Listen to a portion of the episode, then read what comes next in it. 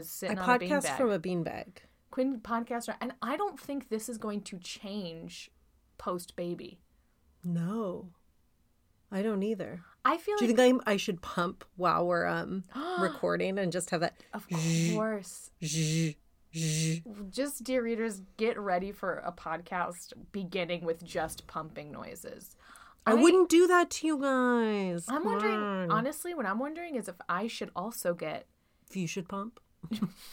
just see how it feels. Um, no, I'm curious if I should. We should when we get enough Patreon subscribers, we're gonna invest in another beanbag, so that I can also Be beanbag level. from the floor. Then we also need another kids table. That's where you're gonna have two kids. Like, You think they each need their own child's art table? Kerry.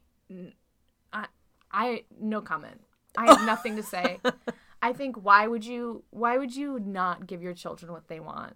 That seems like that's more of an it's more of like a you thing. You're a monster. Truly?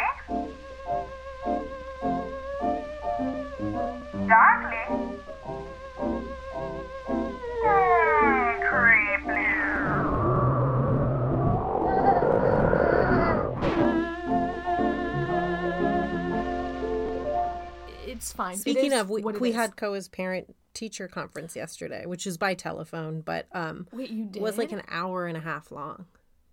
one on one. Who has the t- wait, Yeah. parent teacher is in like just you and Matt and the teacher. Correct. And, on a phone call talking just about Koa for an hour and a half. An it was. hour and a half. Listen, that's my kid, and I'm going to go ahead and say that was too long. that was way too long. I didn't need to know all the things I learned. You are going to a Montessori school though, which no shame, no hate, no nothing. Yeah. But like they're gonna be more feeling schools. My public edu- my public school education was like your kid's fine. Tell him to listen well, to he's rules more. he is Bye. going to go to public school, which I am excited about for a couple reasons. Montessori school's great. It's really nice. His grandparents are paying him to go to this like really nice preschool where they want to talk to you for an hour and a half about your kid and where That's half of his school day. That's what blows my so mind is crazy. that he goes to school for three hours. Wow. One thing she wanted to talk about Wow. is that after he plays with kids at school, um, and he's like, you know, making friends and fine, she'll ask him at the end of the day, Who did you play with today? And he'll go, No one. I played with no one. And she's like, That's not true. And like has to remind him like about his day. But he has this like character in his head that is him, that is this loner, and it's not so, but I like it. No one. I mean, I I play he probably is just saying no one of importance. Oh dang. Okay. I think let's take it a step further. He's like, yeah, no one. I don't care. They played with me. Good for them. yeah, lucky them. Lucky them. They should be so lucky They should. They are so that I let so them do a puzzle at my table. That I allowed them to contribute to a puzzle that I was working on. That kid loves puzzles. Yeah, he fucking loves puzzles, man. I guess he's your kid. Yeah, I like puzzles. Do you like puzzles? You like solving like escape room puzzles, but do you like a jigsaw puzzle? Of course, doesn't everyone? No. It's comforting. Especially because they take a long time, so they sort of become this like little part of your life where you sit down and do a few pieces and then you walk away. And it's a good brain break, especially with how much we're on our screens. I watched Social Dilemma this week and I was like, I can't. Um, it's nothing new. It's nothing you haven't heard at this Yeah. point. Um, I, or at least I didn't have any like major revelations. I just was like, this is a good reminder. It's always a good reminder. Um, what I liked best about it actually is that when you hit the credits at the end, they break it down into advice, which is what you Oh. really want from a film like that is like, okay, come on, like I know you're essentially telling me to get off all these apps. Right. And then if you don't do that, you feel like there's the whole movie's maybe a call to action that you're not following, which is tricky. Right. But they, you know, they had some like bite sized nuggets at the end that were like, don't have notifications on on any program. Don't let Facebook talk to you unless you have decided to talk to Facebook. Yes. I think that's smart. Um, I love that too because I mean any sort of like uh, prescriptive documentary like that where it's like um, fed up or um, any of the like ones where it's like don't eat meat or you'll kill yourself like uh, those ones I feel like it becomes like you become conscious of it and then you quickly forget about it. You Mm-hmm. know, like you go into like a like supersize me. I watched it and I went and got McDonald's that day. That's not important. You were like, now I'm starving. I was watching it. I was like, is it bad that I'm craving a French fry? I was in high school. My mind was young, malleable, whatever. Those red and yellow colors, they fucking got me. Those are supposed to be more appetizing, in case you didn't know. Um. Anyway, Psychology. psychology. There were two documentaries, one about meat and one about sugar, and they were so scary that I immediately was like, okay, I have to correct, and then I quickly went back to. I think that's sugar. just it. They're like crash dieting. It's too extreme a request sometimes. Right. Listen, there's just these few things you can do. Well, what's tricky is I have this podcast and then I have a company I run Right. and I promote them on social media. So I need access to social media to do that. And of course, when I sign on to do a promotion to say we have this new episode about this or to say we have this new show uh, that my company's doing, I goof around for a hot second. Not to you? mention uh, some of our stories I get from Yeah. Same. clicking clickbait. Well, on like I Facebook. said, it's like I get every shark story comes up on my feed always, Right. And I am like, oh, that's interesting, that's interesting, and I I get more information from the social medias because it has my name and my number and my IP address, and that's all you need to know everything about me apparently. But you can, if you're like me, you can get someone like Quinn who can manage the Truly Darkly Creeply podcast. Get someone else so to get do your social do it. media. And Quinn has a kid, so it feels like for me because I have no kid and no life and no prospects just in general. I think it's I would be really fully invested in social media. I I also feel Oh, it's too, it's a really dangerous it's a, di- line to cross have, for like you. Mm-hmm. I live by myself. I don't have someone to be like, "Hey, let's do dinner," unless I have to go somewhere and plan it. Like it's not.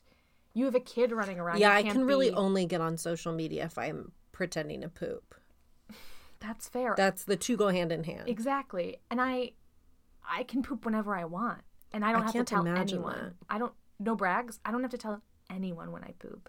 I have to announce it. Actually, Matt and I had a big fight uh, a couple nights ago because I announced I had to poop, which is really also just a request to be left alone.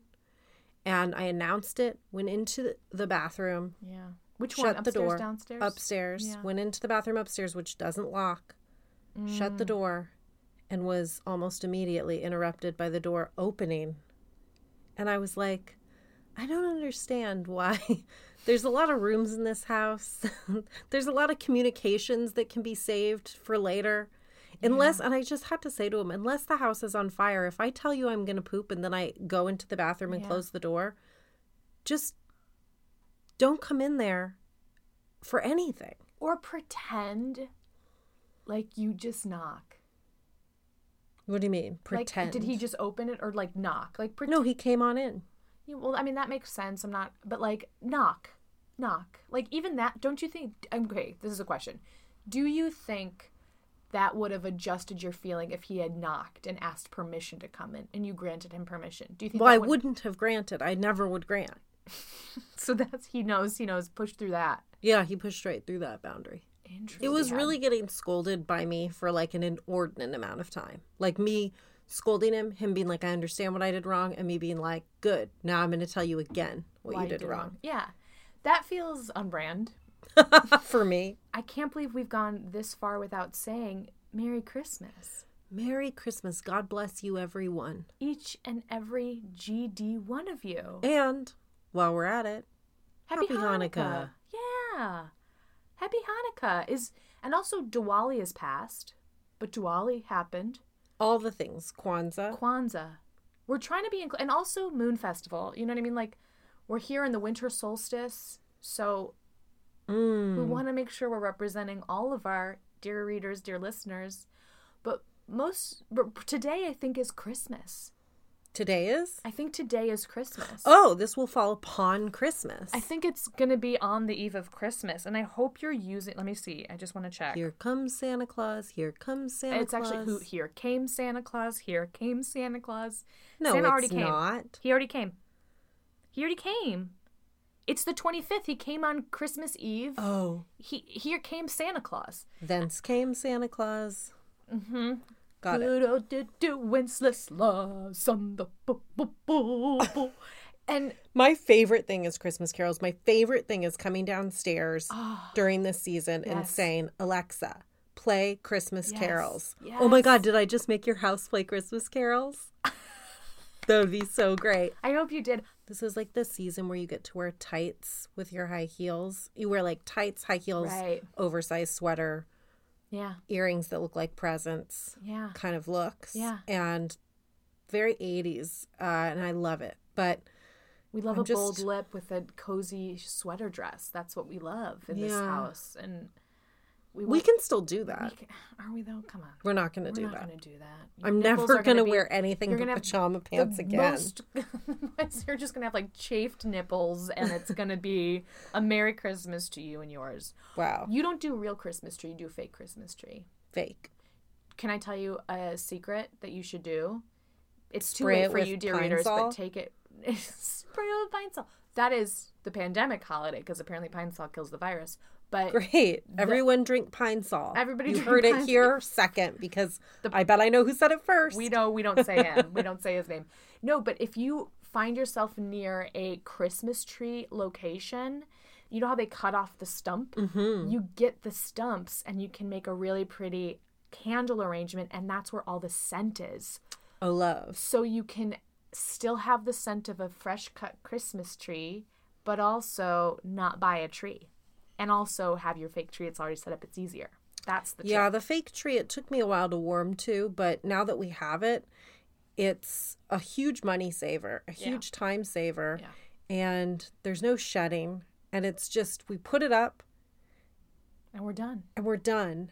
And then we take it down and it goes back to the basement. I know how tall it is. I know it's going to stand straight and beautiful. Um, and it's, it's, uh, once you spread the fake branches about, it really does, uh, look real.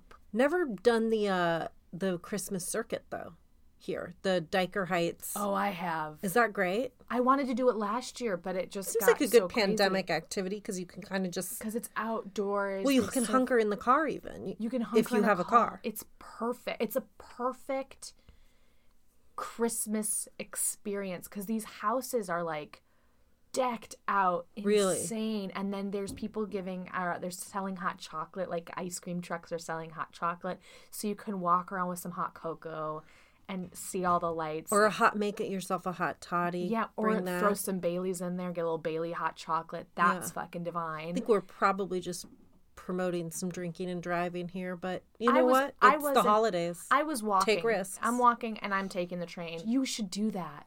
I, I know that's gonna be a lot because you have a babe. yeah, I'm not going to do it. Fair. Um, so I do want to give a quick update on something. I don't know if you remember. I don't know the episode that we did, but I did um, the NXIVM cult, and I'm sure some of you have already been watching The Vow. Um, Well, this is going to be an update that's very out of date.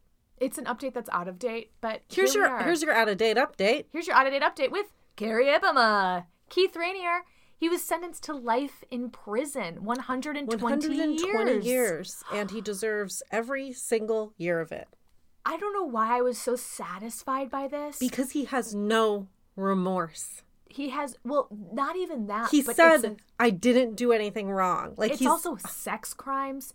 It's also a cult. It's taking advantage. And I think because I had just done The Family a couple weeks ago, a month or so ago, it's like the fact that someone is being fucking punished for doing something heinous and evil. Ugh. Sign I mean, me up. my two cents is he should have gotten 50 years for that haircut alone. it's really offensive.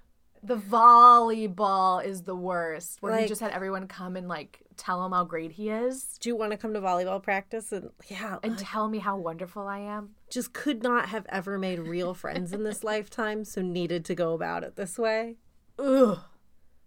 Ugh. Down with Keith. Down with Keith. Um, so this is our Christmas special, and What's more holiday than a holiday murder? and this murder that we are doing on truly Darkly. Creepily. Is JonBenét Ramsey. Ramsey. You guys, We are we ready? did We're not. I don't even I think, don't think we're, we're ready. actually How ready. can you be ready You're for not. the most important murder In, in, our the world lifetime. in our lifetime? Sure. the most important murder, Jesus, which is his birth. What are we gonna do? No, we. This is. I think we're gonna split this into two eps because let's do a Christmas, let's do a New Year's, Let's talk about JonBenét on this podcast exclusively forevermore forevermore till we solve it. till we solve it. That's our pledge. I it's mean, not. You guys can keep listening. it's not just listen. You're fine. You're fine. You're fine. Um. So we. How did we divide this up? Is like I do. Well, so Kerry and I don't usually, as you guys know, Kerry and I don't usually uh, tag team a story, except team ironically, the last time this happened was last Christmas, Christmas. and it was by accident when we both did the Sodder children. Yeah.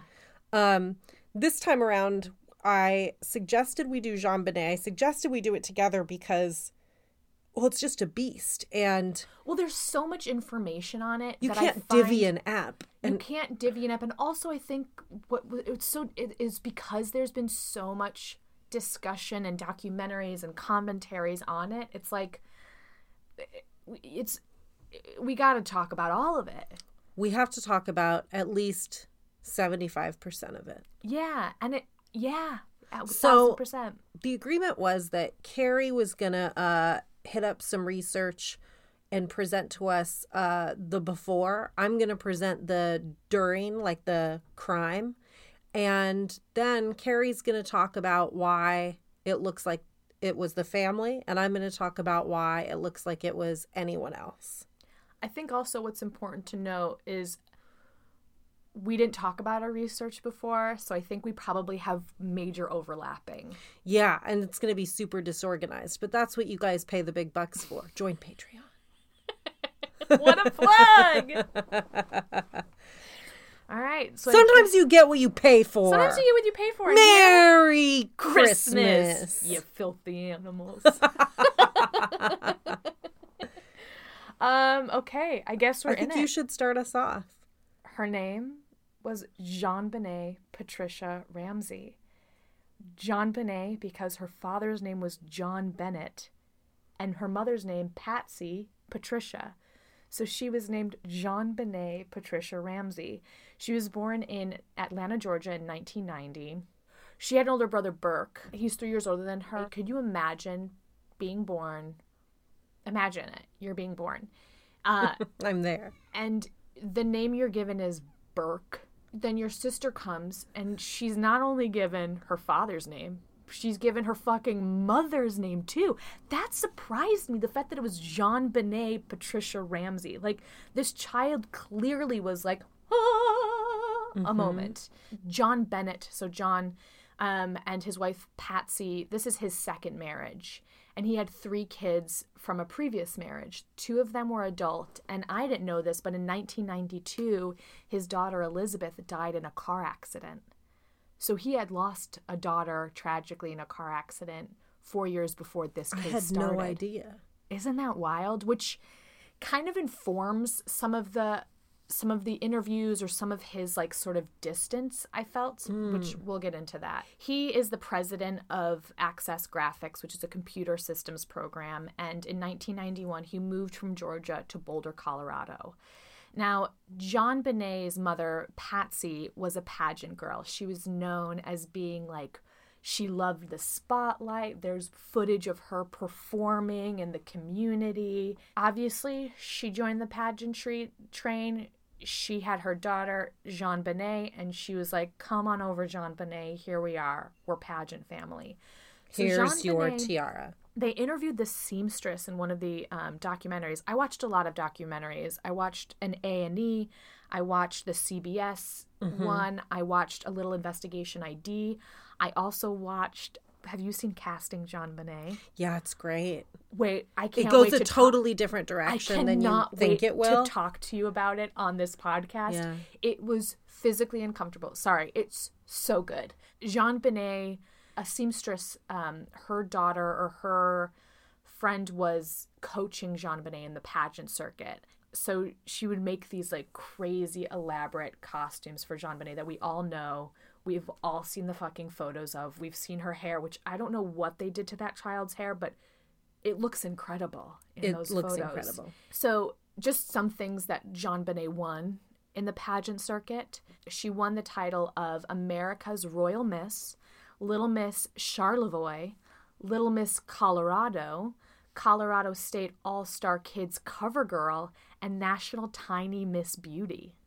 What names? I mean, she fucking won it all, and a family friend's daughter was over, and the two of them were playing, and we're, she's looking at all of the trophies, and she's like, JonBenét, what are those? And she's like, Oh yeah, I do pageants, but these are more my mom's than mine. Um, we've all seen toddlers in tiaras, which it talks about the sexualization of young girls, of Yeah, it's very makeup, troubling. of of shaking your hips. But in this um, interview with the seamstress who who made JonBenét's costumes, she talked about how the 17 year old who was coaching her made sure to tell her not to pop her hip, which was like, I guess, a more adult pose of sorts, which I thought was like an interesting thing of like it being calculated into not making them hypersexual. At one point, I think it's also like not even just a question of sexualizing them mm-hmm. as much as it is taking a five year old and putting lipstick and tanner and oh dyeing hair. That, like, stuff that sends a message to them. There's a lot of work to be done to make you beautiful. Right. And we've got to get this work done so you'll be beautiful and win a prize. That is a very strange message to send right? to someone that young that you are not perfectly beautiful when you wake up in the morning and get out of bed. Just as you are. Yeah. the amount of photos that they had of this child i mean and airbrushed and photoshopped of course the case became super popular for many reasons one of the important reasons is it was a young rich white girl that made it a prominent feature in tabloids right that became sensationalized i mean how many other children were murdered who weren't given the same fanfare and coverage as this case but having these like really done up photos of this child. It was like mm-hmm. all these magazine covers. They found there was a tabloid that had said any photo that had her and her pageant stuff sold like 500,000 more copies. So they had clear marching orders where it was like, hey, if we get a picture of her from a pageant, throw it up there.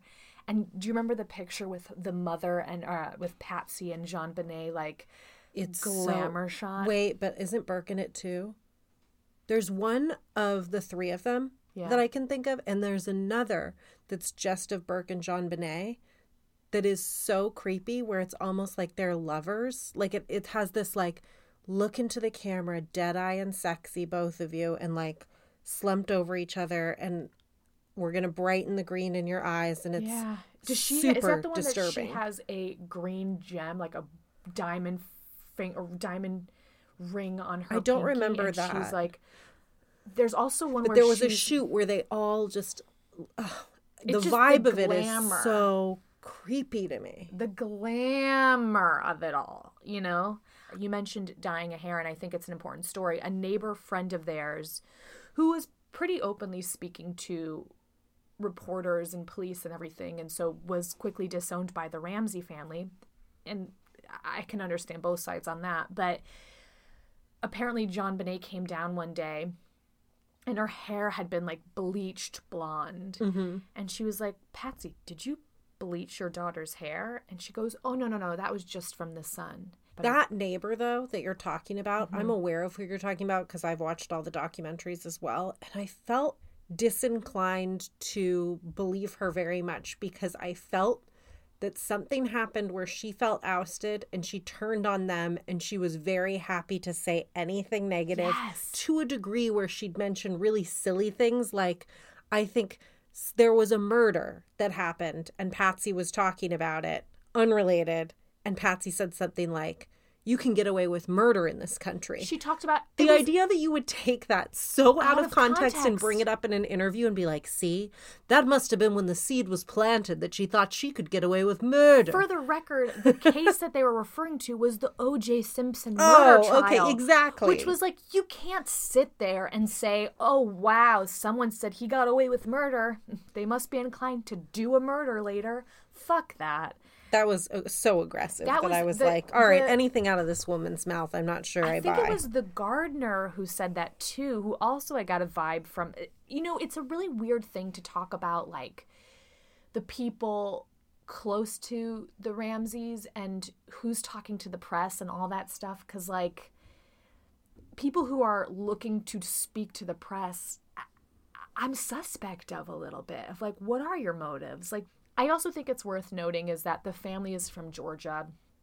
Atlanta, uh, the Atlanta, Georgia area, and they moved to Colorado. And I think what was so incongruous about being in Colorado in the pageant circuit versus being in Georgia during the pageant circuit, like they're Southern people. They're born and raised in the South, and pageants are clearly more popular, more attended, more prevalent. more prevalent. I mean, Everyone's doing They it. have debutante balls down in the South. Still, it's not judged really the same. And then you not- move to yeah. Colorado and there's more people raising their eyebrows at that yeah. decision. The family, the Ramsey family, was fucking well off. I guess at one point they had like two private jets in the company. Like they were Wow. rich folks. They well connected. Um, I don't know if you need to. I'm just going to say. I mean, I mean, at least get a yacht. But you're That's what I'm- landlocked. You know, you're in Atlanta. You're in Colorado. There's not much like. Can you yacht in Colorado? You can know you- put a yacht on a lake, And I know may know. take up most of the lake. Do That's Colorados awkward. wear topsiders? Is that like a Sperry town? Uh, I mean, we have chads everywhere, don't we? What are chads? I don't know. Guys that wear. Yes, I know what a Chad is. Of I course. I'm so sorry. It's Chad. It's like a popped collar, khaki shorts with a whale belt and topsiders. So it's 1996. It's Christmas. They wake up. They have Christmas. They get ready and they go to a family party. They go to the white family party. Of course. Aptly named, by the way. This story could not get whiter. truly truly could not get whiter this is what we know at 8:30 p.m. they leave the white party at 9:15 they get home JonBenét is asleep at 9:20 her father John puts her to bed and that's pretty much all we know One thing I want to note about that party is that was a party where somebody at the party called 911. I didn't know that Oh, you didn't? no It's really weird. Somebody at that party None called 911 and the I saw. cops came and it w- they don't know like why. No one said anything. It wasn't like the call uh anyone said anything. It was like maybe it was a kid pranking, but one very not celebrated, not widely circulated theory is was somebody at that party calling 911 to see how fast it took police to get there. wild Like how on it are the Boulder police this Christmas? Let's check it out. I'm more like if you have a bougie ass holiday party, which we've all I shouldn't say we've all been to, but we've all been to a holiday party that like isn't a fucking kegger rager where nobody's calling 911 unless provoked to, right? Well, Like, that's why it's a mystery who called. I can't believe none of the documentaries, nothing that I saw Yeah, had that information in it. it's true. I'll never lie to you. um, I do know. So after JonBenét goes to bed, is put in her own bed at nine twenty. Burke stays up a little bit to put together his like train set. I guess his dad helps him a little bit. Parents go to bed. I mean, so the They so- go to bed.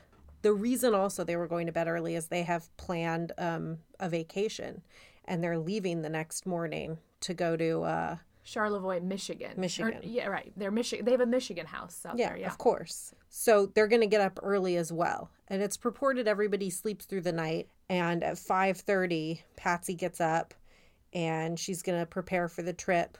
She puts back on her clothes that she wore to the party, which I'm going to be honest. I know I'm supposed to take the side that it wasn't the parents, and there's nothing about that that says it was. I just want to say it's weird to me. It's bizarre. She says in an interview later that she put her clothes on the, in the bathtub and the next day put them back on. I when I go to when I go to a party, I'm wearing something that's fine and comfortable, but like not what I want first thing in the morning when I wake up. Also, aren't you wearing leggings, pumps, and a glitter sweater?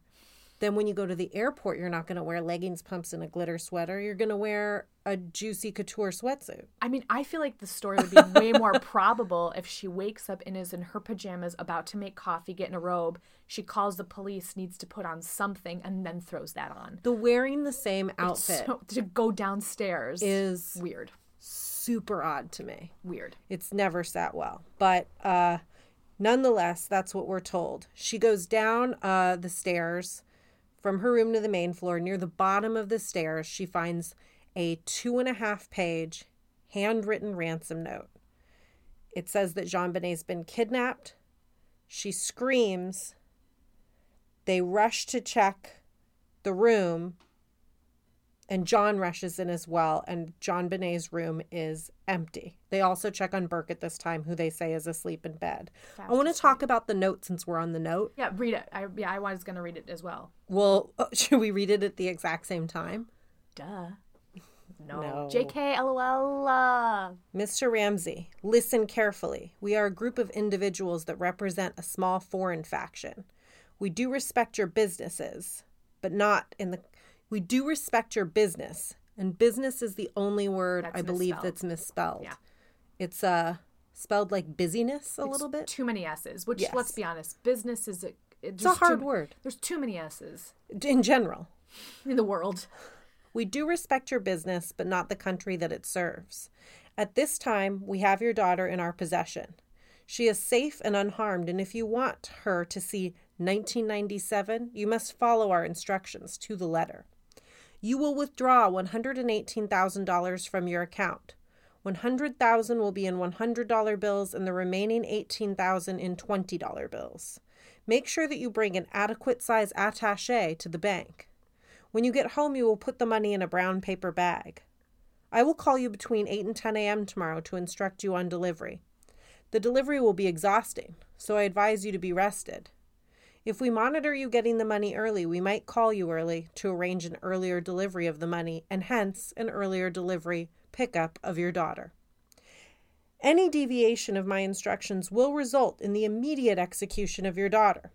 You will also be denied her remains for proper burial. The two gentlemen watching over your daughter do not particularly like you, so I advise you not to provoke them. Speaking to anyone about your situation, such as police, FBI, etc., will result in your daughter being beheaded. If we catch you talking to a stray dog, she dies. If you alert bank authorities, she dies. If the money is in any way marked or tampered with, she dies. You will be scanned for electronic devices, and if any are found, she dies. You can try to deceive us, but be warned that we are familiar with law enforcement countermeasures and tactics. You stand a 99% chance of killing your daughter if you try to outsmart us. Follow our instructions, and you stand a 100% chance of getting her back. You and your family are under constant scrutiny, as well as the authorities. Don't try to grow a brain, John. You are not the only fat cat around, so don't think that killing will be difficult. Don't underestimate us, John. Use that good southern common sense of yours. It's up to you now, John. Victory, SBTC. Let's talk about this note. Let's fucking go in Okay. on this note. What are your impressions? One, it's hard to say what my impressions are because I've watched so much and I've read so much about it, but it is Say what you watched and so long. It it's is long as fuck. It so took them fucking long. And how 20 minutes, I believe, is about how long it took to, it. reconstruct this note. It is so long. It is made on a notepad that was found at the scene of the crime.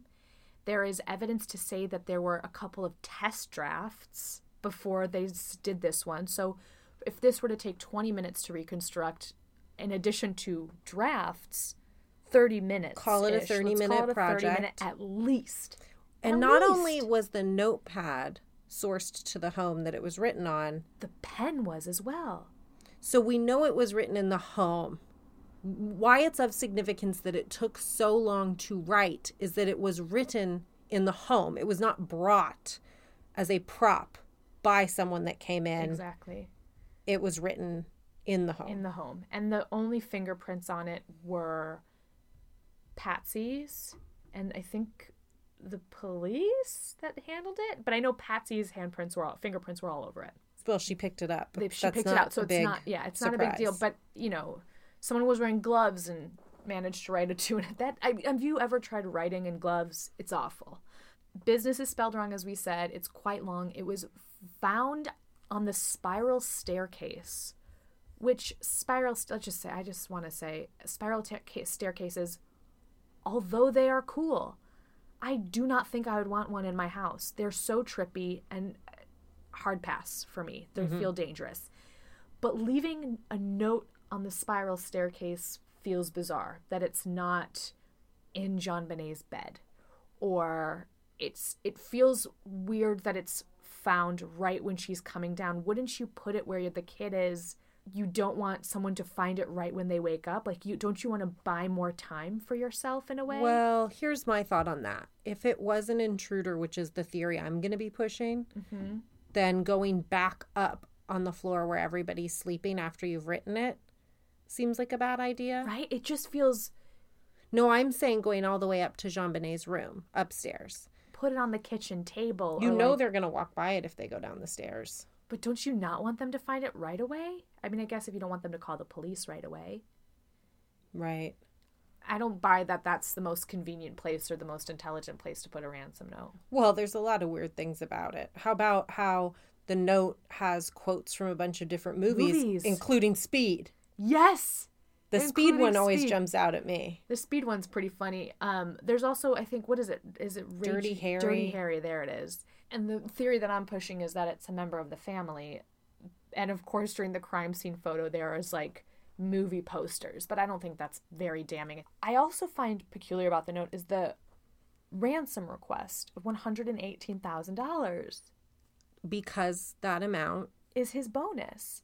It clearly is someone who's well versed on his business dealings and has intimate knowledge. If we're going to say that it that the ransom note was written by an outside person, it feels like there's so much intimate knowledge of his business.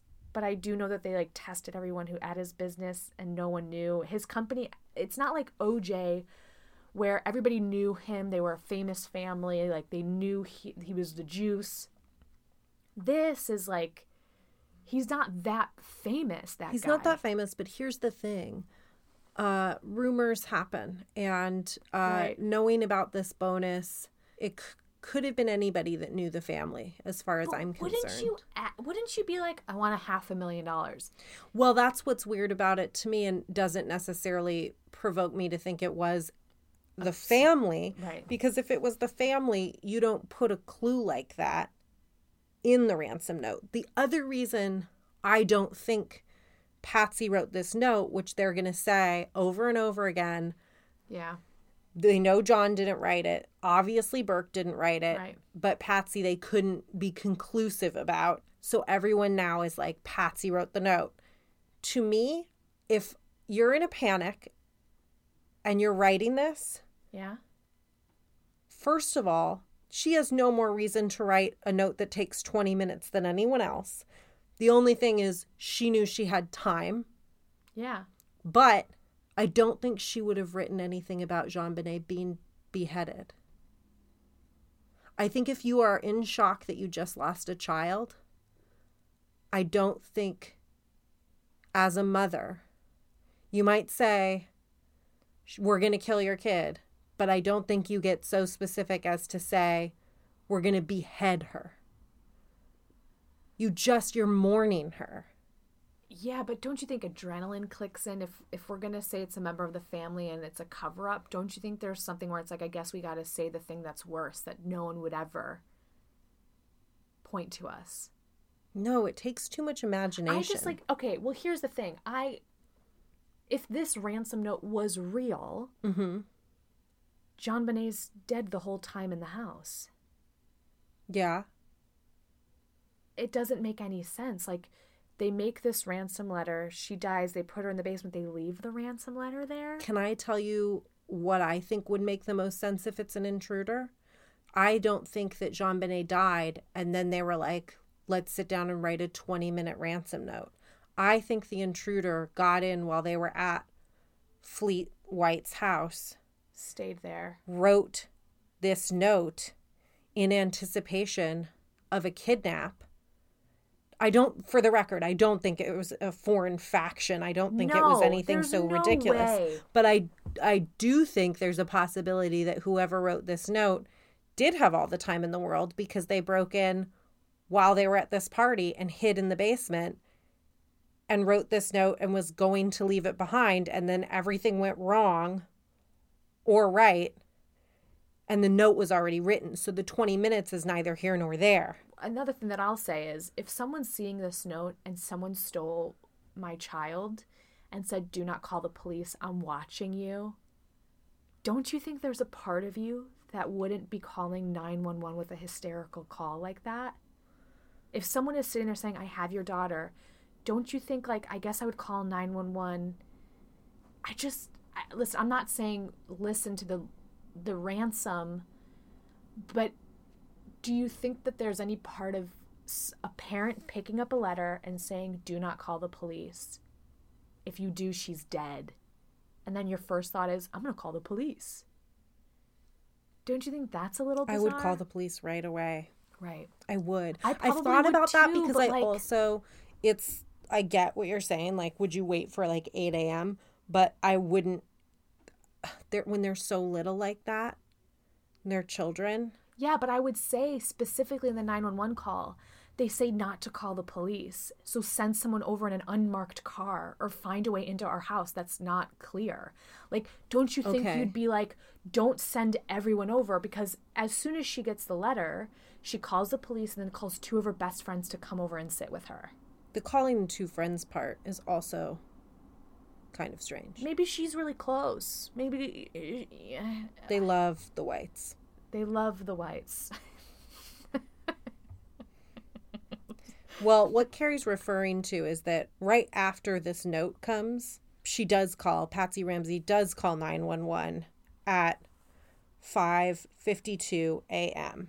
I'm going to play that 911 call. Oh. 911 emergency. Police. What's going on? 515th Street. What's going on there, ma'am? We have a kidnapping. Hurry, please. Explain to me what's going on, okay? There, we have a, there's a note left and our daughter's gone. A note was left and your daughter is gone? How old is your daughter? Six years old. She's gone. Six years old. How long ago was it? I don't know. I just found the note. And my daughter's Does it say who took her? What? Does it say who took her? I don't know. It's, there's, a, there's a ransom note here. It's a ransom note? It says FBTC. Victory.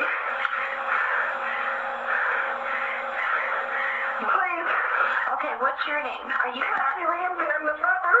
Oh my God. Please. I'm, okay, I'm sending an officer over, okay? Do you know how long she's been gone? No, I don't. Please, we just got out. Is she right here? Oh my God, please. Okay, well, there's somebody. I am, honey. Please. Take a deep breath. Please, okay? hurry, hurry, hurry. Patsy, Patsy, Patsy,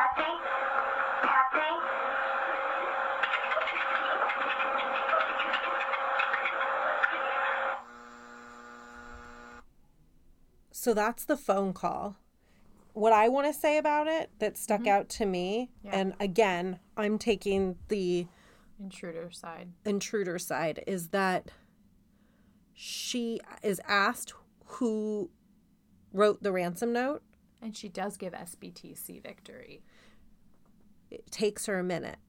So it feels to me like what happens is she is asked and has to actually look. If she wrote that fucking note and you said to her, Who sent you this note? and you had a minute ago written SBTC, wouldn't you say SBTC?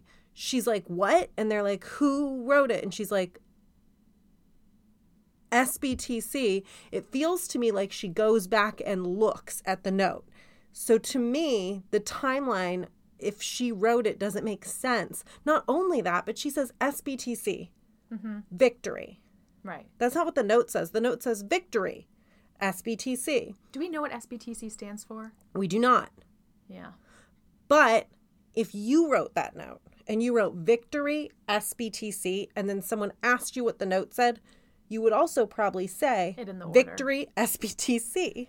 You would not read it backward up a page unless if it's a person that doesn't remember what the note says and you're looking at it, you would read the last thing on it, SBTC, and then you would maybe scan up. That makes it look to me like she didn't write the note. Now, here's a question as someone who has a house with multiple floors. Uh huh. If something were to happen Yeah. and there was a ransom note and your child was missing, you'd call 911.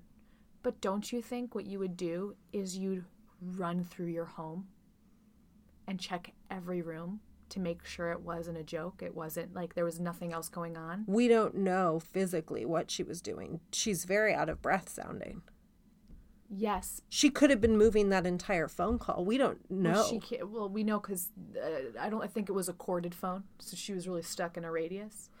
oh, is that true? But what I'm saying is, is like knowing that we're gonna find JonBenét's body in the home that they are in. The fact that no one is tearing through the house. I'm imagining You're right. like I'm Okay. imagining my No, mother right. who would be like, "What? What's going on?" And because you don't, I again, I'm imagining my mom where it's like she would go in every room, she would check the beds, she would check under them, she would check the closet just to make sure like I think when every when something like this happens, you go through panic. F- I mean, fight, flight, or freeze. So maybe she froze, but I feel like I'd be like running through my home, like because they have a fucking huge house with the basement that we haven't even talked about yet, which is like different rooms going in different areas. Mm-hmm. Like, I mean. Don't you think you'd fucking? I don't know. I'm home? trying to actually I'm trying to honor what you're asking by imagining. imagining if this were to happen and I were to find a note that said Koa's gone. I would look on this floor and I would look upstairs. I wouldn't go to the basement. okay. I wouldn't because I would assume the note's telling the truth, at least insofar as he was taken. Yeah. I wouldn't be like, now let's go to the backyard and look in the, you know, like I'd be like, I think he's taken. Right. I And mean, that would be the most pressing thing is But your He's basement been is also like not something you lived in. Like there's a playroom down there. There's a what like they did lot like that's Okay.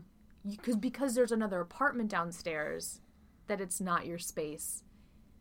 Like um, I don't know. Like imagine your parents' house in I wouldn't check the closets that we'd have. I mean, Yeah, eventually you would, but eventually I would it is not what I would do first. I would call the police Yes. and I would people uh, give Patsy a lot of shit for some of the things in this call. They think it's like awkward that she says I'm the mother. They think it's awkward that she says we have a kidnapping. I have hard that's time- nitpicky to me. to me nitpicky i also agree i feel like when someone is calling an emotional stress i think we've talked about it once we'll say it we've said it once we'll say it before but like i don't know patsy i don't know her vibe like i feel like if I- can imagine what my mom's 911 call can you imagine what your mom's 911 call would be no. i can i, I have a theory of what my mom's would be like uh, her voice and how she sounds Either way, like- I, I I think um I just don't know this woman. I don't know Patsy. nothing she says to me sets off alarm bells that this is falsified. Right. Okay. But I do know you're probably going to have something to say about the audio they say they pick up, Even which that, I listen, I'm- cannot fucking hear for, the, life, of me. And it it's- felt like it was exclusively CBS Yes. saying that I'm this is be, what I'm going to be honest with you. As much as I'm taking the side of the family, and I actually do think there's something going on there because of the way that they evaded the police and the investigation and they lawyered up. There's a lot of things that are happening that I find really fucking suspect. What what I will say about the CBS documentary, I did find that even from the very beginning, their intentions were who they wanted to make it look like. And I think for me, that I that lost credibility for me for them because it felt like everything they were doing they were like yes yes yes but could a kid do it the voicemail i'm not willing to nitpick whether her breathing was faked i do know that when you're crying in a scene and you're acting you breathe heavily to get more emotion, but that also is when you're emotional, you breathe heavy. So I can't, I don't know Patsy's acting background, but I'd love to know her techniques. Moving on. Okay. So after calling the police, Patsy does call as uh, her buddies, Two Fleet. besties. She's like, I don't want to do this by myself. Come on over. I would not want anyone coming. I would want to, I, mean, this is a crime scene. Someone was just in her home. Yeah, she calls a couple friends. It's not even just the whites, it's another couple as well. And people are coming over. Uh, And fucking with the crime scene. police are not. sec- The most important thing you guys need to know about this case, it'll come up time and time again, is how The badly uh, they secure. failed to secure the scene. They failed. Everything, every piece of evidence was tampered Compromised. with, compromised, adjusted. Every single one. So obviously, the ransom note says that they're going to call between 8 and 10 a.m. That call never comes. Boulder Police Department Detective Linda Arndt ends up being with the family while the other det- uh, detectives and police are dispersed, and she is concerned about the parents, as you would be. Her bullshit. I mean, she's a police officer. Her bullshit meter is up. Um, but I also think she's concerned about them emotionally. Yeah, they're like they they talk about how it was very clear that the police department was like these are victims, they're not suspects. she says to John, Why don't you search the home for anything unusual? Now, this is absurd that you're going to have The the father, father rummaging through stuff the police haven't rummaged through, but she says she did this to keep him occupied. He does. He he's out of their care for a long time. He goes and hour and checks. half. Was that when he said he's going to go get the mail or something? He's gone for a while. He's also uh, still planning to fly that day, which a lot of people think is bizarre. It's important to note, I do want to interrupt. It's important to note that a police officer on the scene passed by the um, basement and they noticed like the peg lock that is that locks it was intact. The police officer's intention was to look they just like noticed it on their walk. But or like when they were walking around the house, but the police officer was like already looking at possible escape points of like who left from where. And because the basement door locked from the outside, nobody could go down and lock it. Now, if we're talking suspects, somebody could have gone, oh, that's unlocked and locked it again. We don't know, but that's important to note that the basement was technically locked from inside the house, which is to say, no one will go out and lock it. Got it. Uh, but Fleet and John go into the basement to check everything. They search the playroom. They see that there's a broken ground level window and a suitcase beneath the window that normally was stored in a different location. Eventually, John goes into the wine cellar in the basement, which was a sort of storage area. Didn't they, maybe I'm misremembering, didn't they go downstairs, check the thing, then come back up? Then the police was like, okay, we're doing a top to bottom search now. Like, they, like, there was a break where The police Fleet- had been in the basement before he and Fleet had been in the basement, but didn't find anything. Okay. Then he and Fleet go into the basement. Fleet opens the cellar but doesn't see anything. The lights are out and doesn't bother to find the light or or check. But then John goes in, does turn on the light, sees her body wrapped up, cries out, and knows it's JonBenét. She has duct tape on her mouth. She has her wrist tied above her head.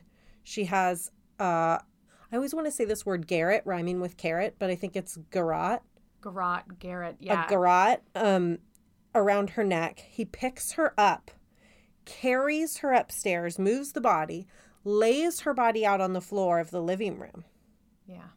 and everyone crowds around her. He's touching her. Patricia's touching her and screaming, as you would She's for like the record, fully holding, keening over her daughter. crying out. No one is doubting that she and her, that John and Patsy did not love their daughter. And she's crying out to God to resurrect JonBenét. Mm-hmm. Um, Merry Christmas. Well, that's Easter. Oh, correct. That I'm Jewish. But people that witnessed Patsy say that it was primal, Real. It was primal screaming, Screaming, yeah. Both police and her friends commented on that. which is what you would expect. Mm-hmm. So the garrote that was around JonBenét's neck, that was made from a nylon cord and a wooden handle that was from a paintbrush that was Patsy's that was in a paint tray in the boiler room of the basement. The end of the nylon is tied to the wooden handle, so it's sort of like there's a slip knot and you can pull it tighter around her neck with the loop. The end portion is the wooden handle. The cord that was used to construct it, even though they figure out the paintbrush thing, mm-hmm. the cord they never find in the house. I do find that The duct tape they never find in the house. the garage the gar I, I always find that a bizarre tool device device to use a weird It's a little bit of a sexual thing, actually. Yeah Like it's something that you would more commonly read about or see in instances of people that are into sexual bondage stuff. okay Um, and that sexualizes the death just as much as the findings that are that that wood that I just told you about that is the paintbrush.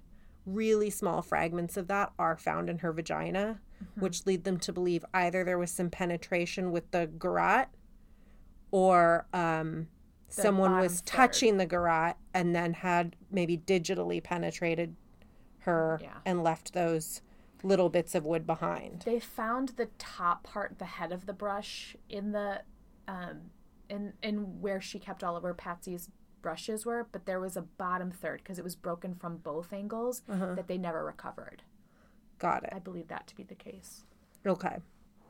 There's also some fiber evidence that suggests that some of that cord that they never found, some of that, the rest of the duct tape they never found, was also in JonBenét's room at a certain time. oh Some of that fiber was left behind. okay Again, every time I tell you guys something like that, it's really fucking suspect and tricky because because of the contamination the contamination of the crime scene is so severe. There were groups of people allowed to walk around this home and touch things and move things.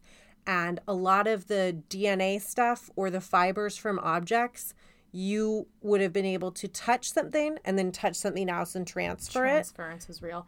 Even where JonBenét was picked up and moved to the living room or moved to the top of the stairs, she was then picked up again and moved to the living room.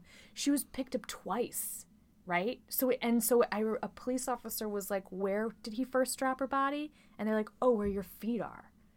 So like Where you're stepping, where you're bro. standing right now and they're like okay well this is fucked did the family want to find her when they said let's go top to bottom and search for anything specific don't you think the father grabbing her the mother holding on to her if there was any trace evidence of anything on her from them they were able to justify why it would be on the blanket why it would be on the duct tape why it would be on everything It's also their home. So their DNA is all Is over everywhere. everything. yeah I mean, but it would just be better safe than sorry we're going to talk more and our theories and our theories next week on New Year's It's Day. our New Year's Day It's a New Year's episode. Merry Christmas, Happy New Year's. What are your resolutions? Let's talk about it next week. See you then.